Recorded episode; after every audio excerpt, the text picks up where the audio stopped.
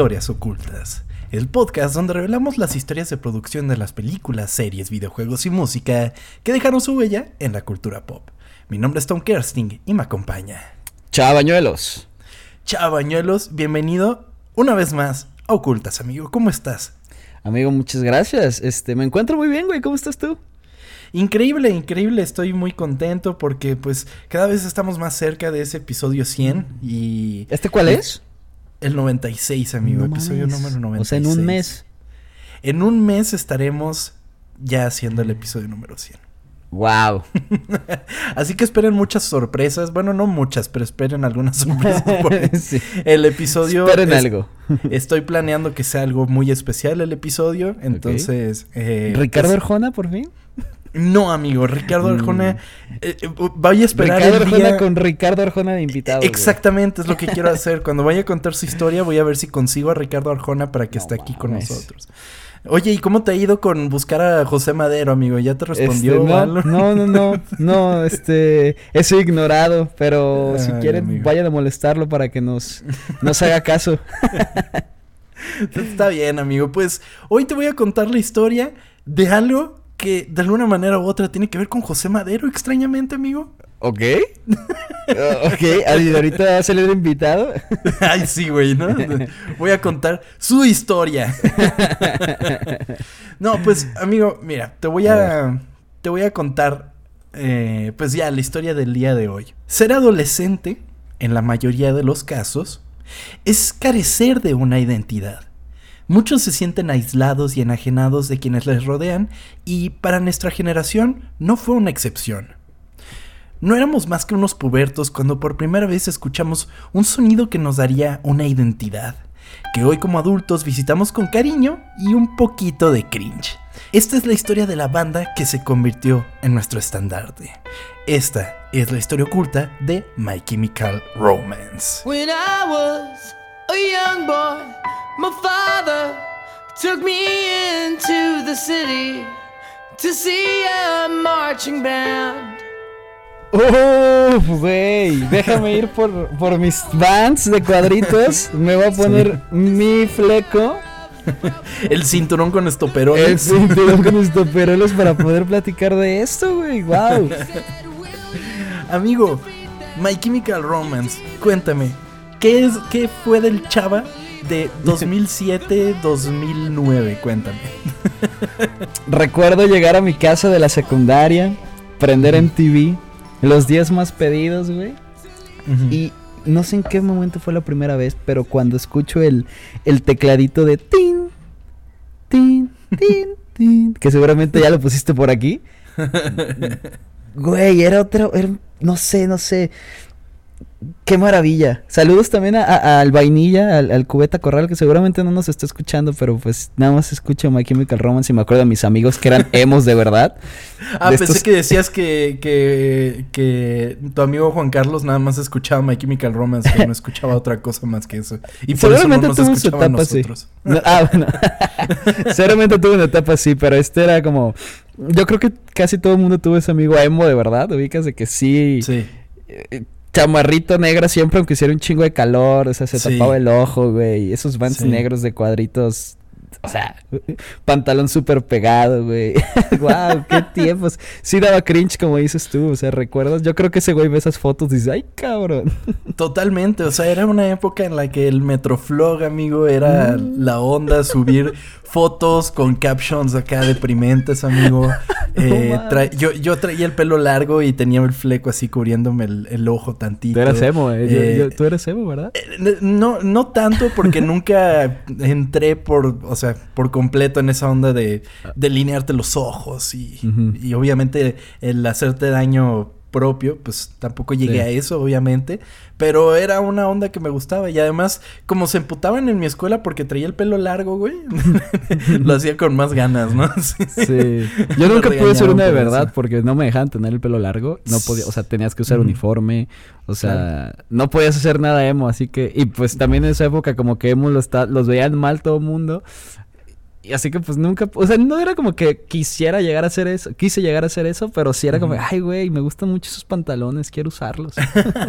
esos estoperoles, claro. Totalmente, amigo. Y pues My Chemical Romance, pues es, estandarte del movimiento emo, ¿no? Del, De la cultura urbana del emo, que pues fue reinando durante un periodo muy corto, pero ahora es muy cagado ver cómo los treintones estamos ahorita de que, güey, la época emo, no mames. Por ejemplo, no te han tocado esos TikToks de gente de que ven una chica, pues no sé, como de 17 que se viste toda emo y entonces salen con sus cosas de, ¿estamos haciendo esto en serio? ¿Estás regresando? es que sí era horrible. Bueno, había cosas bonitas, pero era horrible en general, güey. Y esos pelos largos, ¿te acuerdas? Que más bien como con un chingo de volumen y no mames, qué cosa. Lo, bueno es que, pues ya varios de los que estábamos en aquella época, pues ya tenemos problemas con la calvicie, ¿no? Entonces ya no va a pasar Sí. Sí, ya no, ya Lo digo en carne propia. ya no puedes tener pelo largo, amigo. no, amigo, y si, lo intentaran no se vería nada bien, pero bueno, el, lo emo se lleva en el corazón, amigo. Sí, claro. Y, y la verdad es que My Chemical, Romance Sí, amigo, totalmente. Entonces, pues la historia de My Chemical Romance es me pareció muy interesante, como que de alguna manera es una historia que me pareció como muy narrativa, ¿sabes? O sea, como que la sentí como un cuento de alguna manera, como varios de, bueno, como sus cuatro discos se sienten, todos son como pequeñas historias ensimismadas, ¿sabes? Entonces, la historia de, de, de My Chemical Romance, pues no queda atrás en ese sentido. Ok, pues te escuchamos porque sí, no tengo idea de, de nada. Ok, pues My Chemical Romance es la creación de Gerard Way. Un chico nacido en 1977 y criado en las calles de Nueva Jersey. Way creció en un barrio peligroso y lleno de delitos, por lo que nunca se le permitió jugar afuera. En cambio, permaneció en el interior y creó sus propios mundos imaginarios en su cabeza. Desde temprana edad, Way se interesaría por la expresión artística, principalmente gracias a la influencia de su creativa y talentosa abuela, Elena Lee Rush. Elena enseñaría a Gerard a cantar, pintar y actuar desde temprana edad, convirtiéndose en su principal mentora. Inclusive a la edad de 8 años le regaló su primer guitarra. Wow, qué chingón, ¿no? Que desde chiquito te enseñan a, la, la, creatividad de ese tipo de cosas. Sí. Bueno, o sea, está culero que no puedas salir de tu casa, pero bueno, por lo menos te divertías adentro haciendo cosas.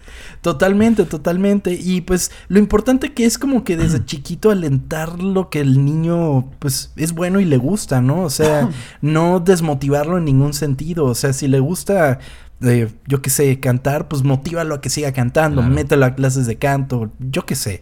O sea, ahí las maneras de, de que, pues, no todas las inteligencias son las mismas, ¿no? O sea, hay gente que se les dan unas cosas, hay gente que se les da otra. Entonces, pues qué chido que tuvo este ambiente en el que pudo crecer. Y te diste cuenta del nombre de la abuela, se llamaba Elena. Y la canción mm. Elena de My Chemical Romance es tributo a, su abuela. Wow. Sí, qué bonita. Sí, definitivamente, definitivamente, porque justo cuando estaban grabando ese álbum falleció la abuela Elena. Entonces le dedicó esa canción a, pues a su abuela. Entonces también es importante destacar que eh, en todo este proceso creativo él siempre tuvo consciente la idea de la muerte. ¿Sabes? O sea, de que no toda la gente es permanente, ¿sabes? Ni siquiera uno mismo. Entonces, como que se, no voy a decir como que se encantó con la idea, pero le pareció eh, quizás como un potenciador para todo su arte de alguna manera. Ok. Pues en cuarto grado, Way protagonizó una producción escolar de Peter Pan, en la que cantó, si no me equivoco. Eventualmente comenzó a tocar en bandas cuando solo tenía 11 años, influenciadas por bandas glam metal como Bon Jovi, que se convertirían en una base para su amor por la música, así como Iron Maiden, The Misfits, Queen, Pulp, Blur, Blur, Blur, Blur, Morrissey y The Smiths, ¿ok? Wow, desde los 11 años. Desde los 11. Normalmente un niño, ¿a qué edad empieza? ¿Tú a qué edad empezaste a tocar guitarra? También como a los 10, más o menos, sí, sí, sí. O sea, de ir a clases ya así, sí, era como a los 10. Y de hecho a mí también me regaló mi abuela mi primer guitarra. Ok. sí, era una guitarrita chiquita. Eh, ¿Hazle una canción a ella? Ay, sí, nunca he hecho una canción, me encantaría tener la habilidad para hacerlo. Pero sí era una guitarrita chiquita que, o sea, era eh, era, no te voy a decir tamaño ukulele, pero era mucho más mm. chiquita que una guitarra, ¿no? Entonces eventualmente ya me dieron una guitarra bien y pues eh, aquella guitarrita, pues, la verdad no sé qué fue de ella, amigo, pero sí era una guitarrita muy chiquita. Pues eh, algunas de las bandas en las que Way comenzó a tocar eran Ray Gunn Jones y Nancy Drew, donde conocería a su futuro compañero de banda Ray Toro. Sin embargo, Way no tuvo éxito, siendo inclusive despedido de una banda por su falta de habilidad para tocar la guitarra, por lo que decidió concentrarse en su carrera artística. o sea, era muy malo tocando. Era promedio, me imagino, ¿no? Pues sí, algo que nada espectacular, ¿no? Así como el Tom, que nada más te sabes acordes. que, que mucho, o sea, muchos, este... Con, muchos músicos famosos son así igual como muy X, ¿no? Tocando sus instrumentos, simplemente. Sí. Pues, obviamente sí hay cabrones que son muy buenos, pero no necesitas ser la gran verga para convertirte en famoso. Exactamente, güey. No todos son John Mayer. O sea, hay quienes, pues nada más así como lo esencial y pues ya, ¿no? Eh, pues, güey, asistió a la Escuela de Artes Visuales. Pero me da mucha risa cuando dices, güey. ¿Por qué? ¿Por qué, güey? Porque, pues no sé, me imagino que es como, ah, mira, el güey asistió. el güey asistió a la Escuela de Artes Visuales de Nueva York y se graduó con una licenciatura en Bellas Artes en 1999. Sin embargo, Gerard aspiraba a ser un dibujante de cómics, lo cual era una de sus grandes pasiones. Se supone que de chiquito, pues estando encerrado, pues solo podía como leer cómics. Sí, bueno, no, vamos a hablar de, de la historia completa este, de este güey o vamos a tocar My Chemical Romance. No, sí, sí, vamos a tocar un poco de esto, pero ah, más adelante, ¿vale? Ok, perfecto. Una vez egresado de la carrera, el güey decidió probar suerte en el mundo de la animación y haría un pitch de una serie animada para Cartoon Network en 2001. El programa se llamaba The Breakfast Monkey. El show sería esterilizado por un mono escandinavo que también era chef. Sin embargo, el programa fue rechazado por Cartoon Network, ya que, según la cadena, el programa era demasiado similar a Aqua Teen Hunger Force. ¿Cuál es ese? Es uno de una albóndiga, unas papitas y un refresco que ah, era de Adult Swim. Sí, sí, ah, sí, sí, sí, ya sé cuál. Oye, ahorita que dijiste lo del chango, el chango escandinavo, ¿viste el chango que se murió? El, el chango... ¿El del narco? Ajá. ¿Qué pedo esa noticia más bizarra que es la idea Muy bizarra, güey. Muy bizarra. El chango sicario, güey. Pobrecito, güey. O sea, Las muertes de chango siempre son tristes, güey. o sea, sí, jarambe. jarambe. Pero... En el cielo. Pero, eh, o, sea, la foto del cabrón, o sea, del changuito que tenía su, su chaleco antibalas ahí todo muerto. O sea, me dio mucha risa. O sea, está culero, yo sé. Pero qué pedo. O sea, sí, o sea, sí está chafa que pues muera un changuito, pero es como es como lo, lo, surreal que puede llegar a ser este país, güey. No mames, está cabrón, güey. Que a ver, si me si vamos a pichar a, Cartoon Network la idea de un chango sicario, creo que nos lo podemos lo podemos vender, ¿eh? Vamos con Adult Swim, ¿no? Sí. ¿Qué, ¿Qué, nos traen? Pues es la historia de un chango que es sicario.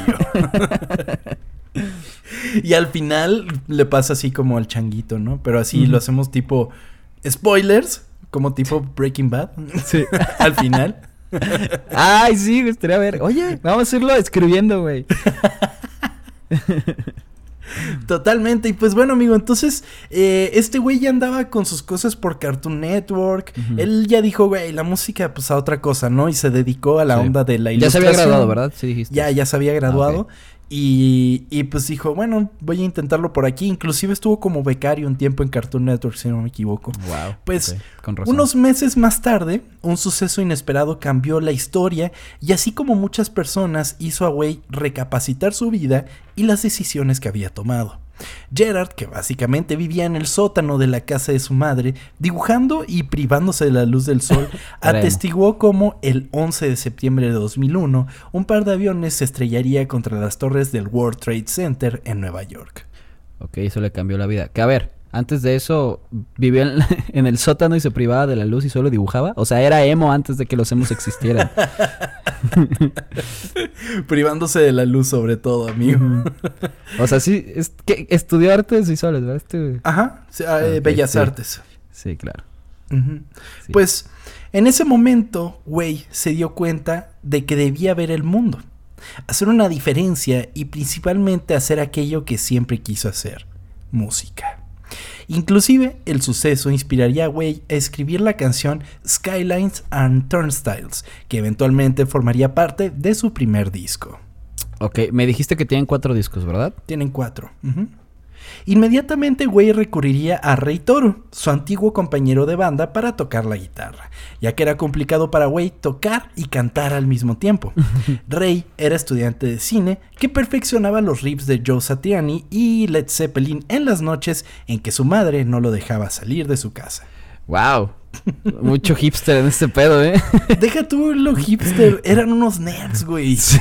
Eran unos nerds que les gustaban las películas, les gustaban los cómics. O sea, eran súper nerds. Entonces yo creo que eso es también un poco de por qué. Eh, Cuando no era cool, ¿eh? Esto no era. O sea, en su época no era cool ser nerd. No era cool ser nerd en ese momento. Entonces sí. Es que, güey. Eh, espérate. ¿Cómo? O sea, de que, oye, ¿qué onda, güey? Vamos a echar chelas este, el rato. No puedo, güey. Me voy a quedar a, perfeccionar los riffs de Joey Satriani. ¿Qué pedo, güey? ok, bueno. Ay, güey. Pues eventualmente Gerard encontraría a su bajista en su propio hermano menor, Mikey Way, quien estudiaba en la universidad y tenía un trabajo de medio tiempo en una librería Barnes Noble. Se llama como un chocolate. Mikey, güey. claro. incluso, ah, incluso es gracias a Mikey que la banda se bautizaría como My Chemical Romance, ya que mientras trabajaba en la librería, llamaría la atención de Mikey un libro del escritor Irving Welsh llamado Ecstasy, Three Tales of Chemical Romance. Ok. Suena bien. Sí, totalmente. Irving Welsh es el que escribió Trainspotting. Nada más como para tener la idea. Eh, Wayne no quería cantar sobre cualquier cosa, como situaciones mundanas o el entorno que lo rodeaba, sino todo lo contrario. Way quería impulsar un movimiento y reformular su sensación de soledad como una ciudad bulliciosa e ilimitada. Way era conocido por ser un dibujante tímido y fracasado, pero en su cabeza y en sus canciones era un vampiro, un rudo asesino, un amante y un luchador. En su mente era el superhéroe que todo super equipo necesitaba. Ok, sí suele pasar mucho, ¿no? Que, una persona es como muy tímida y no, no suele sacar todo lo que tiene adentro. Y pues no siempre tienes la forma de poder hacerlo. Este güey, pues lo logró, ¿no? Sí, tímido o retraído, yo qué sé. O sea, hay mil razones, pero qué chido que él se perfilara de esa manera, ¿sabes? Así como de que se creía de verdad lo que el güey cantaba, ¿no? Entonces, eh, sin embargo, para el grupo de jóvenes inadaptados de Jersey, convertirse en la banda que eventualmente sería no fue tarea fácil. Para su primer show, Gerard se pintó la cara con pintura grasa y gritó maldiciones a la multitud. Mikey bebió mucho para enmascarar su pánico escénico y Toro tocó como si estuviera en un acto tributo a Metallica. que están en unas salitas, ¿no? Ahí haciendo su, show. En, ¿Cómo se llama? En McCarthy's. un sábado en la noche. O sea, le salió culero. Sí, o sea, o sea, hubieron cosas decentes. O sea, dice Gerard Way que le vio potencial. Pero sí fue bastante raro. que, a ver, es tu primer show, güey. O sea, no, no va a salir increíble. No, no, definitivamente no. Harían sus primeras sesiones de grabación para un demo que incluía Our Lady of Sorrows y Cubicles. Esto los llevaría a grabar su primer álbum, no sin antes conocer al guitarrista Frank Hierro, un punk que había, sido, que había sufrido una infancia enfermiza, quien fue adoptado por la banda después de que su propio grupo, Pensy Prep, se disolviera. O sea, quedaba con ellos, ¿no? Sí, sí, sí, pero además esto fue en un lapso de tiempo muy corto. O sea, creo que a los tres meses de que ya dijeron vamos a hacer una banda, ya estaban en este pedo, güey. O sea, sí, casi inmediato. Así My Chemical Romance grabó su álbum debut I Broke You My Bullets, You Broke Me Your Love, con solo el presupuesto suficiente para cubrir dos semanas de tiempo de grabación. La amplia gama de, la amplia gama de gustos musicales de los miembros produjo 11 canciones dispersas y desiguales, pero fue lo que muchos alabaron como el encanto del mismo disco.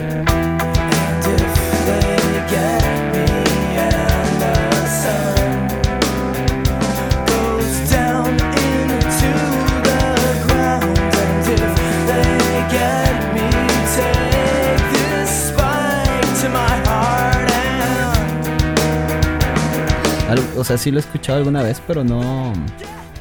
No recuerdo mucho, ¿eh? Sí, no, si vas a escuchar My Chemical Romance no es el primero al que vas, ¿no? Sí, no, te vas a The Black Parade. Me dijiste que esto es 2002, ¿no? 2002, ajá. Ok. En 2003 la banda hizo una gira con Avenged Sevenfold y posteriormente comenzaron a trabajar con su segundo álbum, que se tituló Three Cheers for Sweet Revenge, que se lanzó el 8 de junio de 2004. Este ya tiene un poco más lo que se convertirían eventualmente, ¿no? Este, el, segundo disco, siento que tiene más esa estética que eventualmente hicieron suya. La que están buscando, ¿no? Sí. Es un buen disco, me gusta. Es donde están los dos viéndose, ¿no? Con sangre. Sí. Como dos. Y, ahí es donde viene Elena, que es la que le dedica a su, a su abuela. Ahí está la de I'm Not Okay también, ¿no? Creo. También. Sí, sí, sí. Meses después, en 2005, la banda apareció en la primer gira de Taste of Chaos junto con The Used y Kill Switching Engage. También en este tiempo era el acto abridor de Green Day en su gira American Idiot. Ese mismo año, My Chemical Romance colaboró con The Used para una versión del clásico de Queen y David Bowie, Under Pressure, que se lanzó como sencillo benéfico para aliviar el maremoto que azotó las costas del sur de Asia. O sea, tres años después de su primer disco ya están haciendo eso, cabrón. O sea, es, es, fue como muy instantáneo, ¿sabes? Muy rápido, amigo. Sí, sí, sí. También creo que ayuda mucho que no estaban tan chavitos, ¿sabes? O sea, ya mm. creo que Gerard Way tenía 24 cuando empezó la banda. O sea, ya estaba más veteranón, pues. Sí, que suele pasar que tienen de que 17 y cometen más errores, ¿no? Aquí como que ya vi un poquito más de sus cosas que podía hacer. Pero, güey, que tu primer disco lo hayas grabado de que dos semanas, o sea, en dos semanas y tres años después ya estés haciendo cosas con David Bowie, o sea, sí. wow. Bueno, en tributo a David Bowie. o sea, sí, pues, pero... sí, totalmente, totalmente. Y es un gran cover, me gusta ese cover de Under Pressure. Para 2006 para 2006, My Chemical Romance lanzaría su disco más aclamado y la clave del éxito de la banda, una ópera rock que trascendería más allá de la cultura emo y se convertiría en un estandarte de la generación, The Black Parade. Now come on, come to this tragic affair. Wipe off that makeup, what's in is despair. So throw on the black dress, mix in with the lot. You might wake up and notice you're someone you're not.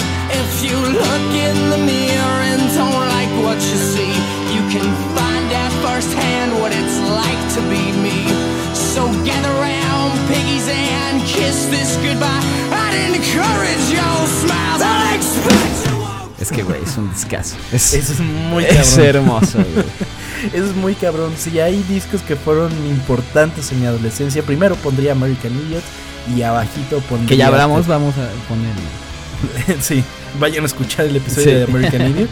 Y abajito pondría The Black Parade. Es un disco muy cabrón, amigo. La verdad es que llegó en el momento exacto eh, y, e impregnó la cultura de ese momento como pocas cosas, amigo. Es que no sé si ellos son los que inventaron todo eso o simplemente ya existía y ellos lo... Bueno, también estaba Panic at the Disco, ¿te acuerdas? Ay, Panic at the Disco, es verdad. sí, ellos creo que llegaron un poquito antes, pero fue así, en cuestión de meses, ¿no? Y ahí fue que... Es una estética muy parecida y, como que todo congeniaba muy bien, güey. Sí. Ay, qué, qué recuerdos. Qué bonita época, amigo. Sí, y que mencionaste lo de Metroflog, güey. No mames. qué cosa. Qué, qué, bueno que lo, que lo tumbaron porque mis fotos de ahí eran horribles. Ya no tenía contraseña ni correo. no podías bajarlas, ¿no? No, güey. Están espantosas. Qué, qué, bueno que ya no existe eso. Pero... Totalmente. Neta, como lo dije al inicio, llegar a mi casa de la secundaria y poner los 10 más pedidos y de repente me salía Panda, güey. Este, de repente salía no sé si es la misma época que los Black Eyed Peas. Sí. ¿Recuerdas? Más o menos. Cuando estaban, bueno, Pump ¿de qué año habrá sido? ¿Como del 2006? Sí, debe ser por, la época. Sí, siempre peleaban, güey. Y, y, de repente llegaba el video de, de, Welcome to the Black Parade. ¡Wow! Eran muy chidos los videos. Ese de Welcome to the Black Parade era bien chido, la neta. Eh, tenían una estética, pues, muy particular, ¿no? o sea, los emo, eran emo. y tú, yo quiero hacer eso, me quiero pintar los ojos. Sí, totalmente, totalmente. Era muy, muy increíble. Fue, bueno, seguramente hubo mil personas antes, pero yo de los primeros güeyes que vi así con el pelo blanco pintado y que decía, güey, quiero hacer eso, era, era este, este güey. ¿no? este güey. Ajá. Y yo siempre quería pintarme el pelo y decía, se ve increíble, güey, quiero hacer eso. Y ya después lo voy a hacer, pero fue una de las primeras cosas que quise hacer. Después esa chamarrita de que usaba, ¿Cómo se le dice? Sí, que es como, como, pues es que la neta, a mí se me hace la estética que utilizaron, bueno, que inclusive también la de ellos, como que está muy basada en el Sgt. Pepper de los Beatles, pero al mismo tiempo el Sgt. Pepper está basado pues en la estética de estas bandas marchantes, entonces es básicamente eso, pero pues adaptada al estilo emo, ¿no? Así como sí, con, claro. con unas cuerdas así blancas y todo, estaba muy, muy chido. Siempre quise una de esas chamarras, güey, increíble. en los hombros tenían como también cositas Sí, claro, tenían como sus sombreras y todo. Sí, estaba muy chido. Muy, muy chido. Y pues The Black Parade es un disco que hasta hoy día sigue siendo increíble. Y parte de lo que es increíble, pues es toda la, estética y la historia que tratan de contar a través de él. Porque te voy a contar algo, amigo. The Black Parade fue producido por Rob Carvalho, quien previamente fue productor del disco American Idiot de Green Day. Entonces, por ahí viene también toda esa onda de la ópera. Le debes mucho ese güey, ¿eh? Sí, sí, sí, le debo mi adolescencia, ¿no? Sí. Eh, porque American Idiot, si ustedes ven el episodio, también era una ópera rock que contaba una historia. Entonces, The Black Parade también cuenta la historia y particularmente es la historia de un chico con cáncer. Entonces es de cómo lentamente él va aceptando todo esto y, y, pues todo el disco cuenta como su historia de alguna manera. De hecho hay una canción que se llama Cáncer en el disco, ¿no? Sí, sí, sí, sí. Originalmente se pensó que se titularía The Rise and Fall of My Chemical Romance, en referencia a The Rise and Fall of Ziggy Stardust and the Spiders from Mars de David Bowie. Pero en una entrevista con Kerrang, eh, Gerard Way sugirió que este era solo el título provisional del álbum. Que, a ver, tengo una pregunta. Este sé que es difícil comparar la forma en la que música, la música se movía en ese entonces a la que se mueve ahorita. Sí. Pero, o sea, estos cabrones estaban en primeros lugares de MTV, o sea, eran muy, muy, muy conocidos y muy famosos. Supongo que llegaron a ser la banda más escuchada en cierto tiempo. Sí. Que en este momento la gente que tiene esa edad, que eran 14, 13, 15 años por ahí, ¿quiénes serán una banda así como ellos, güey? O sea, no necesariamente pues de qué emo, pero ¿qué, qué sonará? ¿Ahorita? Ahorita, ajá. Pues BTS, güey. BTS, sí. BTS es, enorme, güey. no, no, o sea, sí, sí, tanto, Tanto que influencian, pues, en la moda. Inclusive, pues, tienen un fandom que yo estoy seguro de que si hubiéramos tenido el internet como lo, tenemos, lo tienen ahorita, el, fandom de My Chemical Romance sería algo así como el ARMY, por ejemplo, de, de sí, BTS. Pues, sí, sí, sí. Sí, tienes razón. quería como ponerlo en dimensiones. Obviamente, pues, BTS... Mm, mil veces más grande, pues. sí, totalmente, por, también por el alcance que hay. Ajá, sí, claro. Sí, sí, sí. O sea, tanto así que son coreanos que los escuchan en todo el mundo, güey. O sea. Sí, claro. Quería ponerme en ese pedo de si yo tuviera ahorita esta edad, esa, esa edad, ¿qué estaría escuchando yo? Que, oh, pues obviamente, pues el reggaetón también va a pegar durísimo, pero que, algo como fuera de. Sí, pero creo que el reggaetón, o sea, sí se escucha un chingo más, pero no es una comunidad, ¿sabes? BTS sí tiene una comunidad como tal. O sea, sí tienen como su fandom y todo eso. Puedes decir que. ¿No crees que Bad Bunny puede hacer algo así? Sí, yo creo que sí, pero creo que Bad Bunny lo escuchas más como. Bueno, no sé, lo estoy diciendo desde mi perspectiva, ¿no? Pero es más como. No sé, no, no, logro.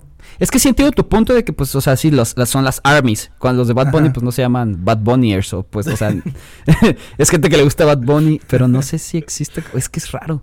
Los conejitos malos. Los conejitos malos, sí. pues The Black... No. The Black Parade se convirtió en el alter ego de My Chemical Romance y la estética del álbum serían creados por James Jean, un artista visual taiwanés estadounidense que le dio vida a las ideas de Way. ¿Ok? Entonces The Black Parade como tal es como ya lo mencioné, es el Sgt. Pepper de, de My Chemical Romance, eh, bueno, perdón, de los Beatles, eh, Stardust de David Bowie, eh, todas estas bandas cuando toman como un alter ego y hacen todo un concepto alrededor de ese mismo alter ego y lanzan un disco, pues es lo mismo que se les ocurrió a My Chemical Romance y me parece algo fascinante. La verdad es muy, muy chido que tengan toda esa idea detrás del disco. Y es lo que lo hace emocionante de alguna manera. O sea, cuando escuchas Welcome to the Black Parade, ya al final ya estás así como de no manches. O sea, es básicamente el himno de todos aquellos que nacimos a principios de los 90. Y cuando truena y. no, no mames. Qué bellísimo. Sí, sí, sí. Eh, pues otro de los elementos que se volvieron una estampa de The Black Parade fueron sus videos. El 3 de agosto de 2006 la banda terminó de filmar los videos de sus dos primeros sencillos del álbum, Welcome to the Black Parade y Famous Last Words. Uy, también un rolón. Sí. Durante la filmación de Famous Last Words, los miembros de la banda, Gerard Way y Bob Breyer, resultaron heridos, amigo. Way sufrió una rotura de ligamentos en el tobillo y Breyer una quemadura en la pierna que le provocó una infección grave que necesitó un control constante en el hospital. En consecuencia, la banda se vio obligada a cancelar algunas fechas de la gira. ¿Cómo? A ver, lo de la quemadura lo entiendo. sí, porque sale fuego. Ajá, sí, sí, sí. Pero ¿cómo se chingado se rompió el ligamento, güey? Pues de tanto Corriendo al fuego. Corriendo al fuego. Ah, se le dobló. Corriendo a apagar al otro güey, ¿no? El otro. ¡Ah, mi pierna! y era güey. ¡Ay, güey! ¡Ah, mi güey, pierna! Que es su madre, no mames. Y cancelaron las fechas. Sí, algunas, no todas. Algunas fechas, ajá. Ah, ok, ok. The Black Parade fue lanzado el 23 de octubre de 2006 en el Reino Unido y el 24 de octubre de 2006 en los Estados Unidos con críticas positivas. The Black Parade debutó en el número 2 de los Estados Unidos en el Billboard 200 detrás del disco Hannah Montana de Miley Cyrus. Ah, a ver, es un discazo también, discúlpame. A ver, pero ese me imagino era el primero, ¿no? El que, el que traía el tema de Hannah Montana y ya. A ver, el, Hannah Montana, ¿verdad? El normal, el primero. El primero. Güey, pues tenía The Best of, both, eh, of both Worlds. Sí. Güey. Era un pinche rolón. Ya con esa canción, no necesitas más. Pues amigo, o sea, lanzaron el disco y quedaron en el 2. ¿Abajo de quién? De Hannah Montana. De Hannah Montana, claro. también me mamaba, ¿eh? Es que sí, güey. El Zapping Sound era también mi. Era de que le cambié de MTV al Zapping Sound, veía Hannah Montana, veía ese tipo de cosas. también era la época de High School Musical, amigo. Sí, güey, yo estaba enamorado de Miley Cyrus. Neta, hubo un momento en mi vida en el que. Me lloré porque sabía que no iba a poder estar con ella, güey. Yo sé, suena terrible y qué cringe. Pero y me corté, ¿no? sí, ya después le puse My Chemical Romance. Ay, güey. O sea, te diste cuenta de que no, no podías llegar a Miley Cyrus Ajá. Y, eso me, tenía mucha frustración, güey. Era como puta madre. Wow, no sabía eso de ti. Sí, güey. Me gustaba mucho. Fíjate, y fíjate que ahorita Miley no me encanta ya tanto, pero sí cuando estaba morrito sí era como, wow, te amo. Ay. el suspiro. pues también debutó en el número 2 en la lista de álbumes del Reino Unido, detrás de Rootbox de Robbie Williams. En su primera semana, el álbum vendió 240 mil copias, superando con creces las 38 mil copias vendidas de su disco anterior. wow, es un gran cambio. Sí, totalmente. Y pues al día de hoy, amigo, The Black Parade ha vendido más de 4 millones y medio de copias. Es el disco más vendido de, de My Chemical Romance y pues por un chingo. Sí, claro. Con el éxito abrumador de The Black Parade, comenzó The Black Parade World Tour el 22 de febrero de 2007 en el Verizon Wireless Arena de Manchester, New Hampshire. La gira contó con 138 presentaciones en todo el mundo, así como en varios festivales. Entre sus conciertos se presentaron en el Palacio de los Deportes en la Ciudad de México el 7 de octubre de 2007 y en Maxwell's en Hoboken, Nueva Jersey, el 24 de octubre de 2007. Estos conciertos fueron filmados para el DVD The Black Parade is Dead.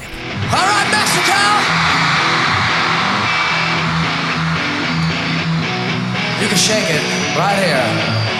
And nobody watching but me.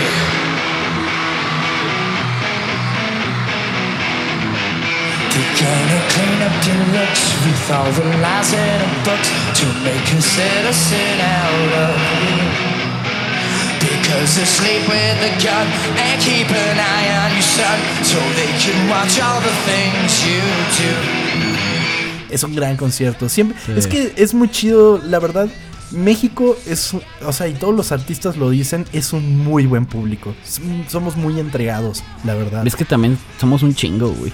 No sé si también sea eso. Sí, también ha de ser el impacto de puta cuánta gente. Que sí, güey. Es que también pasa mucho con Spotify, de que México siempre es el número uno en, escuchas de casi todos los artistas, güey. Pero pues también es porque somos un putero, güey. También es un poco porque fue el que llegó primero, y la verdad somos gente que no se mueve tanto de esas cosas. Entonces, nos sirvió Spotify, ya, otra cosa. sí, no quiero otra cosa. Apple Music, ¿qué es eso? Pero, si, nos escuchan en Apple Music. Qué pendejo. los queremos mucho también a los de Apple Music. Totalmente, totalmente. Y alguna otra plataforma que. Sí. Ojalá estuviéramos en Tidal, amigo, ¿te imaginas? ¿Te acuerdas cuando Tidal o sea, cuando Kanye y eso y es su séquito solo quitaron su música de todos lados para ponerla ahí. Sí, güey. Y nadie lo compró de todos modos. Güey, de que a ver, me mama Jay-Z. Ajá. No, sí, güey. Me mama Jay-Z, pero no va a pagar tanto para escucharlo, güey. era era Jay-Z, obviamente Kanye, eh, Daft Punk, no, si ¿También? no me equivoco, sí. Beyoncé, sí. Y todos volvieron arrastrándose. Sí, pues sí, se dieron cuenta, güey.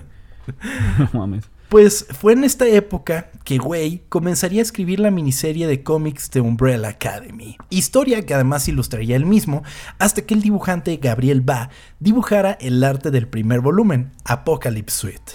¿Ok? Eh, Entonces Gabriel va a dibujar el arte del primer. perdón. ya, perdón. Sigue. Gabriel Ba fue el que dibujó el arte, sí. Eh, pues eh, la, verdad es que Umbrella Academy, el primer cómic es grandioso, es muy chido y ves totalmente la estética de Gerard Way. O sea, porque él hizo como los primeros diseños y Gabriel Ba lo que hizo fue trabajar sobre lo que hizo Gerard Way. Y la verdad es que es un cómic muy, muy, muy, muy chido. Yo... Eh, cuando salió la serie, para ese momento ya había, ya había leído Apocalypse Suite. Y, y algo que me dolió fue como de que obviamente no podían retratar el arte de Gerard Way en, en, la serie por ser live action, porque sí tiene como que unas, o sea, los personajes son extraños, como con proporciones raras, o sea, se, por ejemplo, eh, número uno era como, pues es, o sea, el güey tiene así parece que no fue leg day porque el vato tenía así como que las patitas normales y todo el torso, güey, era de un chango así bien cabrón, ¿no? Entonces es algo muy difícil de hacer en live action. Eh, yo siento que habría quedado muy bien como una serie animada, pero obviamente no tendría el éxito que logró con la serie de Netflix. Sí, claro, que pero, ¿te gusta en general? O sea, quitando la estética, que no es la misma la serie. Sí, sí, sí, la serie me gusta. Sí, sí, sí, ya, pues ya parte de por qué hago este episodio es porque salió la nueva temporada de Umbrella Academy, la ah, cual ya quiero ver. Con razón. es que sí, no la he visto, por eso te digo. Es, es chida, es chida. La verdad, no te voy a decir que es algo nivel The Boys. Es algo mucho más, eh, pues mucho más fácil de ver que The Boys.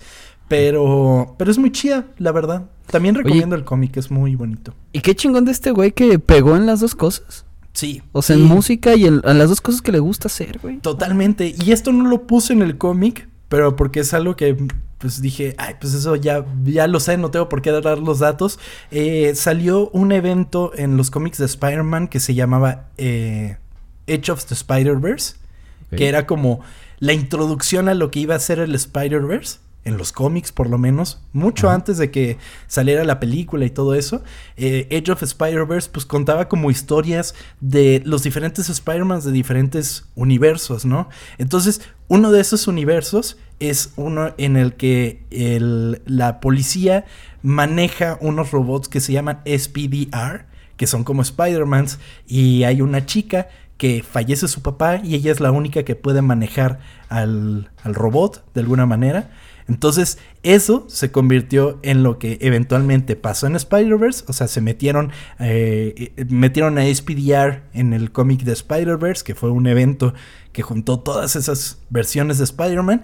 Y además, es la que sale en Into the Spider-Verse. Es Penny. Penny y su robot es creación de Gerard Way. Totalmente es creación suya. ¡Wow! o sea, cuando, cuando estén viendo Into the Spider-Verse es como de no mames, pinche Gerard Way y ya le pueden decir a sus amigos, ¿sabes quién diseñó esa persona? Sí, Totalmente. Totalmente, le dieron a él el cómic para hacer, eh, eh, creo que ni siquiera es largo, no sé si sea inclusive un one shot nada más, pero pero pues es tan chido el personaje que dijeron, pues vamos a meterlo en la película. Y ya. Y lo adaptaron bastante, porque en el cómic no es así como lo ven en la película. Pero la neta es lo que le da un, un enfoque más interesante, ¿no? Que es el personaje de anime. Pues está muy cagado. Qué cabrón ese güey. Es bueno para todo entonces. Bueno para todo, la verdad es que sí, amigo. Eh, pues una de las inspiraciones para hacer todo esto, amigo, pues fue que él pasaba gran parte de su tiempo en espacios reducidos eh, con sus compañeros de banda durante la gira de The Black Parade. Pues son 138 conciertos, amigo. O sea, tienes que ver mucho tiempo a la misma gente. Sí, luego porque se separan, ¿no? Sí. No aguantas, güey. Entonces, sus compañeros de banda ayudaron a dar forma a las personalidades de los personajes de la familia Hargreaves, o sea, los protagonistas de Umbrella Academy. Eventualmente, Umbrella Academy le daría el mérito a Wei y a Ba de un premio Eisner. Entonces, eh, bueno, es uno de los premios más reconocidos de la industria del cómic. Y, y pues la neta es que The Umbrella Academy es muy chido. Su historia puede ser que no sea una cosa así tan profunda, porque es una historia corta de alguna manera, pero su arte es muy chido. Y notas mucho como que la gran maestría de Gerard Way para... O sea, mientras estaba haciendo todo eso, seguía en la gira de, Black Parade. De The mientras Black estaba ganando premios de cómics. No, bueno, mientras lo estaba escribiendo. Ah, ok. Mientras lo estaba escribiendo. Él andaba en la gira. Entonces, pues sí. La neta, es, es algo. Usó bien su tiempo, ¿no? Libre. Su tiempo libre ahí en aviones. Ay, me pongo a dibujar. Sí, sí, sí, sí. Me pongo a escribir, me pongo a dibujar. Sí, la neta, sí. Pues con el grandioso éxito de la banda, por supuesto que vendrían las problemáticas. El periódico británico Daily Mail caracterizó a la banda y a sus fanáticos como emo y un culto a las autolesiones en 2006. La banda cuestionó su asociación con el emo y la caracterización de su música como peligrosa comparándola con las controversias que rodearon a Judas Priest en la década de 1980. Se cree que la atención en los medios fue lo que coincidió con el lanzamiento de The Black Parade y que impulsó la popularidad de la banda en el Reino Unido. Porque como ya hemos visto antes amigos, si te dicen no puedes escuchar eso, más lo quieres escuchar. Claro que sí. El 16 de mayo de 2008, el Daily Mail publicó un artículo titulado ¿Por qué ningún niño está a salvo del siniestro culto de los emo? Dicho artículo hablaba del suicidio de una niña británica de 13 años llamado, llamada Hannah Bond, quien supuestamente se quitó la vida debido a una participación en un culto emo, que el periódico asoció directamente con My Chemical Romance y sus fans. Verga, siempre ha sido bien pendejos, ¿no? Definitivamente, amigo, pero ¿recuerdas como que, toda esa cultura anti-emo, amigo, que existió en ese momento. O sea, inclusive hubo un momento que me decían que me tenía que cortar el pelo para no parecer emo y que no me golpearan, güey. Sí, o sea, neta, la tendencia. sí, güey, le pegaban a los emos simplemente por ser emos, qué pedo. Y luego había aquí en Guadalajara uno, una putiza de emos contra punks. Era como... o la de Ciudad de México que era emos contra punks y de repente llegaron los Hare Krishna. sí, güey, qué pedo. y que también fue en eso en la que entrevistaron a Chumel, ¿no? Cuando no era Chumel. Ah, sí, sí, sí, sí. Ahí fue, güey. Sí, güey, o sea, es, fue, fue un momento raro, porque era como de que, o sea, los estás odiando solo porque pues, les gusta una onda, ¿no? Es como de que de repente vamos a golpearnos a los escatos. ¿Por qué? Pues, porque patinan, güey. sí, güey, qué estupidez. Totalmente. Entonces, pues, ese mismo, pues, tipo como el pánico satánico, que pues Es que es lo mismo, es lo mismo y es una estupidez, güey.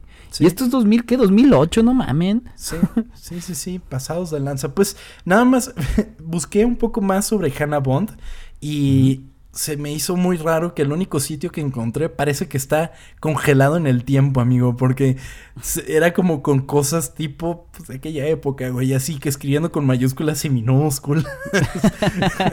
Ay, güey, yo escribí así, güey. Sí llegué a escribir así, qué pena. De repente me meto en mis recuerdos de Facebook y no mames, güey. Hace 13 años, ay, no, qué feo, qué feo. el chava. Ser adolescente es sentir dolor porque en la misma palabra lo dice. Adoleces. Güey, le usa esta imagen que es como muy, pues muy típica, como de estos dos morritos que tienen ojos grandes que la morra ah, está para atrás el güey. Sí. Sí, sí, sí. O también se usa un chingo a Jack Skeleton, güey, ¿te acuerdas? sí, no mames, Jack Skeleton, amigo, otro estandarte de los de, de los emo, amigo.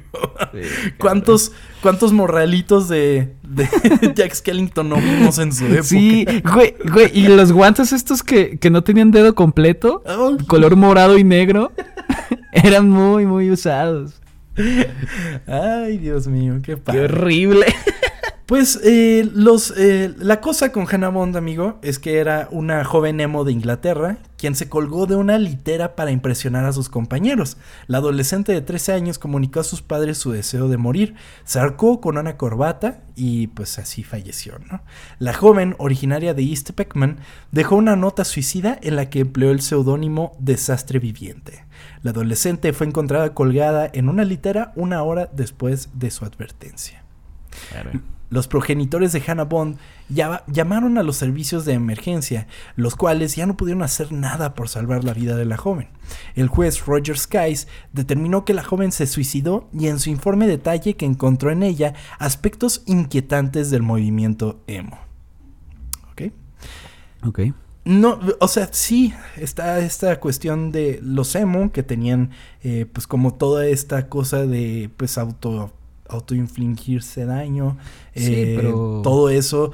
Pero yo no considero que una cosa vaya atada a la otra, ¿sabes? O sea, no porque no por ser emo vas a querer matarte, o sea, eso no tiene nada de sentido. Te quieres matar por otras cosas que pasan en tu vida y la depresión en la que estás viviendo, no porque te gusta tal banda o te gusta vestirte de cierta forma, güey. Exactamente, y es algo que también vivió Black Sabbath y otras bandas a través de los años.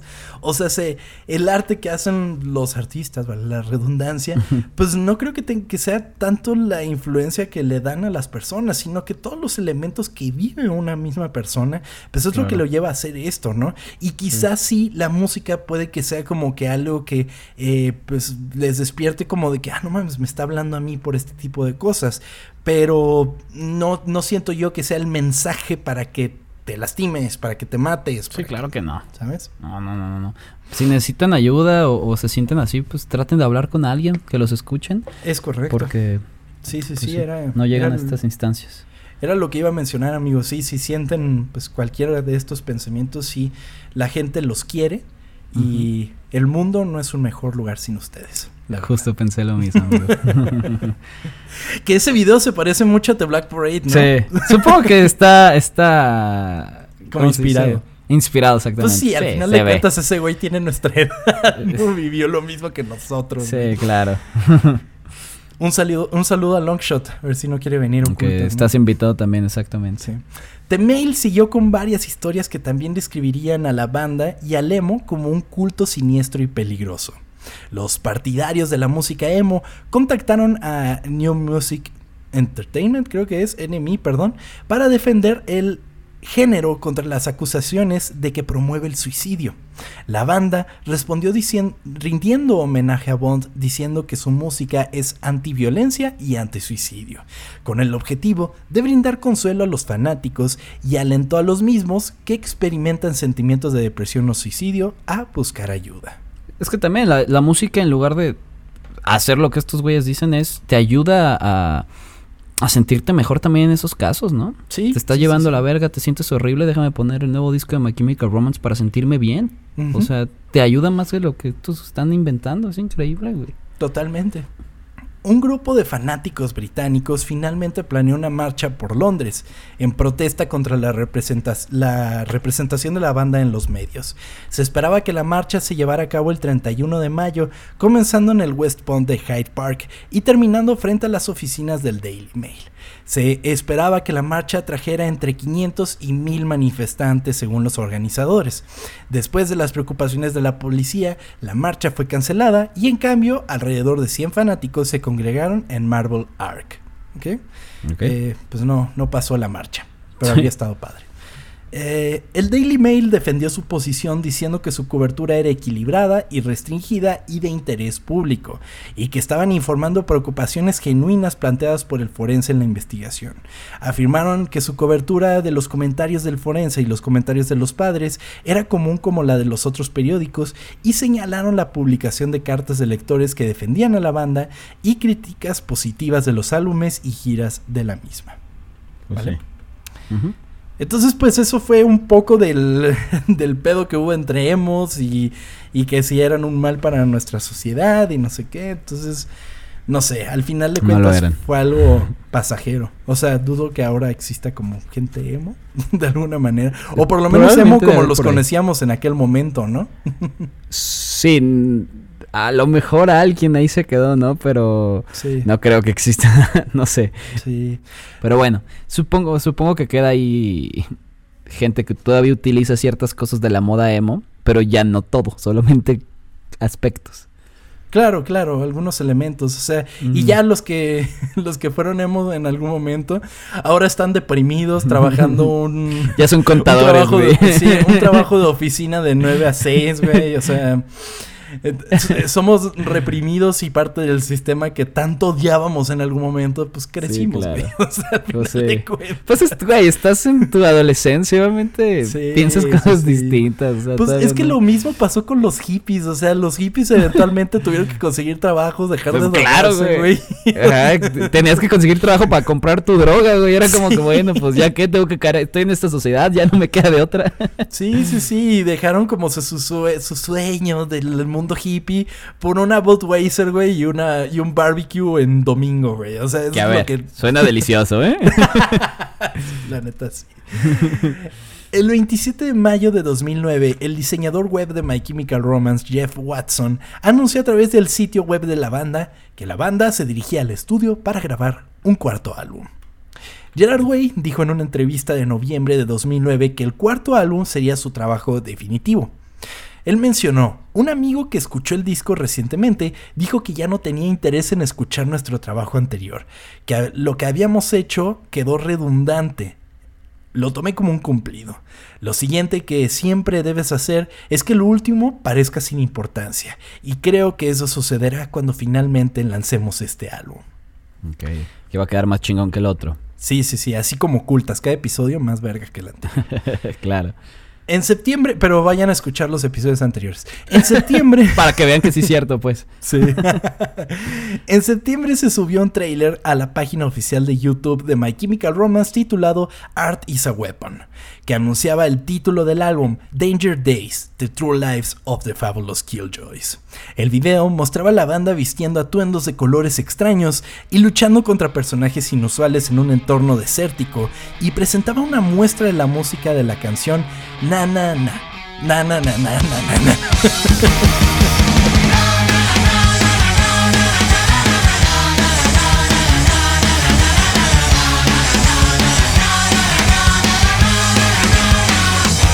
Aquí es donde voy a recibir mucho hate, amigo. Pero me gusta más Danger Days que The Black. ¿En serio? Sí. Lo siento, o sea, esto fue todo por el episodio. no, obviamente yo le doy y lo escucharon durante todo el episodio. Yo le doy su lugar a The Black Parade como el disco que fue importante en su momento y todo eso. Pero Danger Days me parece un disco uno más divertido, dos más variado.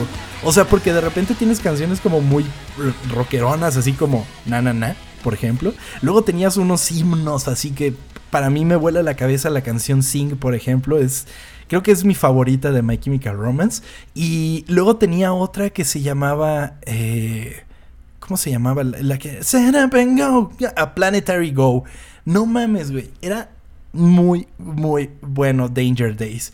Y creo que es uno de los discos que menos aprecia la gente, pero a mí me gusta un chingo. Inclusive me acuerdo cuando salió el primer video de Na Na Na y estaba muy increíble. Era un lyric video y nada más te cambiaban así los Na por otro Na. Entonces estaba muy cagado eso. Creo, creo que tengo que ir a darle otra visita porque la verdad lo tengo muy olvidado, güey. O sea, no, no, no recuerdo mucho del disco, pero pues... Ahorita traigo My Chemical Romance muy metido, así que voy a estar mañana en Spotify con todo. Pues es que es como lo que estábamos diciendo. Cuando vas a escuchar a My Chemical Romance, no es lo primero a la que vas, ¿no? O sea, primero te vas a Black Parade y ya, pues. O sea, los éxitos, ¿no? Pero a mí me gusta Danger Day. Siento que necesita mucho más cariño del que tiene. La historia del álbum se desarrolla en una ciudad de California postapocalíptica en 2019, amigo. Wow. donde unos pocos forasteros llamados Killjoys luchan contra una corporación malvada. En 2013, el líder Gerard Way publicó un cómic que continúa la historia descrita en el álbum. O sea, además lo hicieron un cómic. Lo cual se me hace muy chido porque siguen en este concepto de es una historia, ¿no? Entonces, eh, los Killjoys como tal, pues era la banda. O sea, lo que antes era The Black Parade se convirtió en los Killjoys. ¿Esto cuándo lo están haciendo? ¿2000 qué? 2013. 2012. El lanzamiento final de la banda fue una serie de cinco sencillos titulados Conventional Weapons, lanzado entre octubre de 2012 y febrero de 2013, que recopilaron las canciones inéditas que habían grabado durante las sesiones de Danger Days. No los he escuchado, pero la verdad sí es que interesan. Pues ahí para darle un vistazo luego. Poco después anunciaron que se separarían en marzo de 2013. Casi exactamente un año después anunciaron el lanzamiento de una compilación póstuma titulada May Death Never Stop You, The Greatest Hits, que Wade describió como su epitafio. Porque estar separado, amigo, no significa que no vamos a seguir ganando dinero. Claro, güey, eso te iba a decir, es la que aplican, de que ah, ya no estamos aquí, pero vamos a sacar este disco de las canciones que ya escucharon nomás en este portada nueva. Sí, güey. Y que ahora BTS hizo exactamente lo mismo, güey. ¿Neta? BTS ahorita está en un hiatus, están separados de alguna manera, pero lo último que lanzaron fue un álbum recopilatorio. Pues es, que todas las bandas hacen eso de que vamos a hacer. Y, bueno, todos los artistas, güey. Sí. Es, supongo que les funciona. Sí, me voy a dar un tiempo creativo y que no sé qué, pero miren, aquí están mis grandes éxitos. Sí, güey. Eventualmente se celebró el décimo aniversario de The Black Parade con la reedición de lujo de The Black Parade Living with Ghost, que contenía un segundo disco de demos y pistas en vivo. Más recientemente, en 2019, el grupo se reunió para una serie de presentaciones en vivo en Los Ángeles, Australia, Nueva Zelanda y Japón. Se planeó una gira completa por América del Norte y Europa para el año siguiente, pero fue interrumpida por el COVID. En mayo de 2002, de 2002, en mayo de 2022 se lanzaría su más reciente sencillo, Foundations of Decay. Y este año a finales lo vamos a tener aquí en México, güey. Es cierto, amigo. Sí, sí, sí. Que no La gente se volvió muy loca por eso, amigo. Sí. Eh, los disfrutan. Si usted está escuchando y va a ir al Corona Capital, pues este GPI y pues que lo disfruten, ¿no? Definitivamente. ¿Tú no vas, amigo? No, no, no. No. No. no. Ya fue, mucho concierto por un año, Pues, sí, si era presupuesto, pues sí me lanzaba, güey. Pero fíjate, o sea, sí es un, es un, este... Mm, un cartel que sí me gustó, pero no me llamó tanto, tanto la atención para irme a otra ciudad a verlo, ¿ubicas? Ya. Sí, que está bien, pero está muy caro y nada, mejor. Estaba carísimo, güey. Sí, güey. Mejor lo veo en YouTube. La historia de My Chemical Romance nos demuestra cómo es que aún siendo inadaptados, podemos crear universos más grandes que la vida misma. Así como Gerard Way creía una banda, un legado e historias que hasta hoy día sigue valiendo la pena contar y cantar. Esta fue la historia oculta de My Chemical Romance.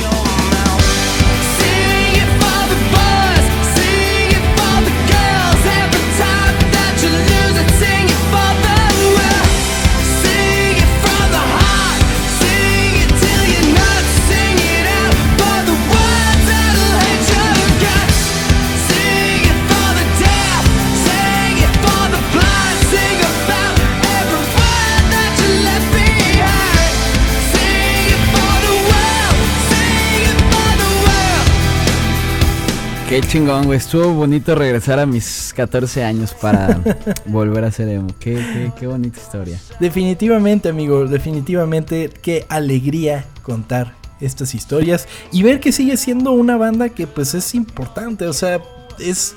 Ahí está nuestra adolescencia cobrando bastante dinero por conciertos de, de regreso. Entonces, pues eh, conocen a su público y qué chido que la verdad siguen así. Y qué chido que Gerard Way pues también se expandió como otros mundos. O sea, es que todo esto de los cómics es algo muy increíble. Y además sus trabajos en solitario la verdad es que son chidos. Hay uno que se llama Millions, creo que se llama, uno en el que tiene la... ¿Millions? ¿Él hizo también a los Millions? ¿Cómo? Millions, millions, millones. que tiene el cabello rojo, creo. Ese, ese, disco está muy chido.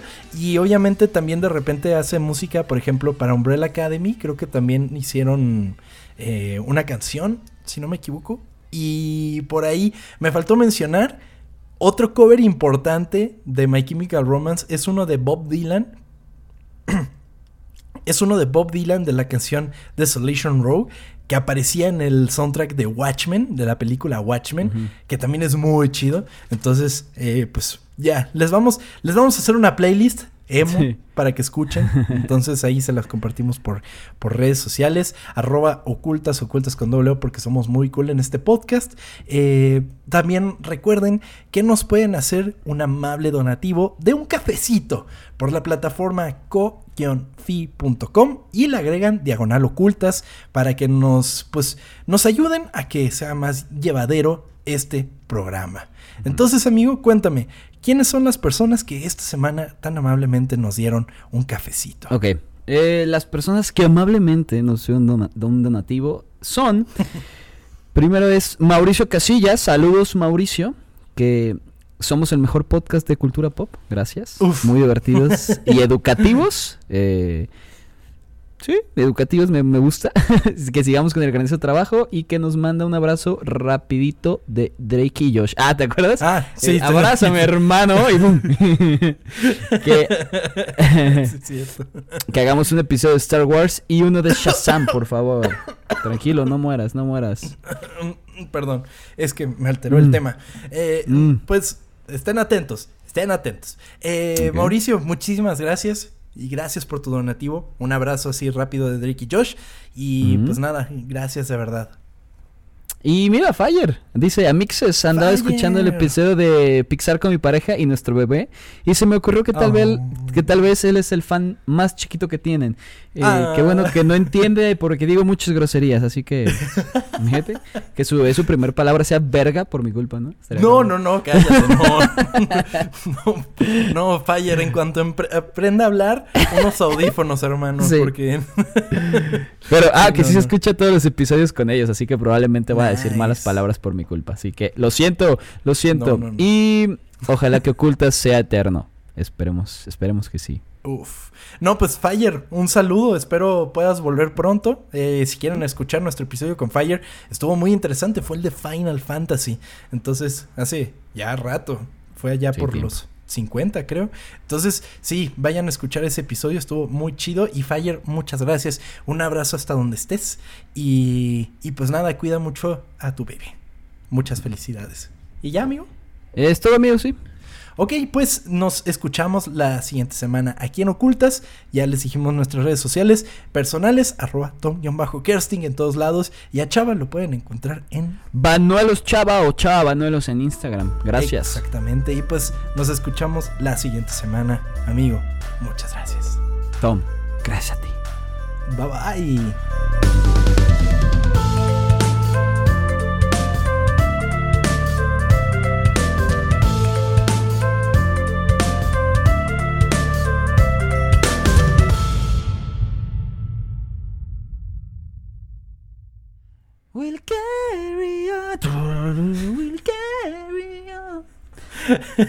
No llego, güey. No llego al, no llego al tono. A mí me gustaba Teenagers. Uy, sí, güey. Era buenaza esa, güey. They say that teenagers scare the living shit out of me.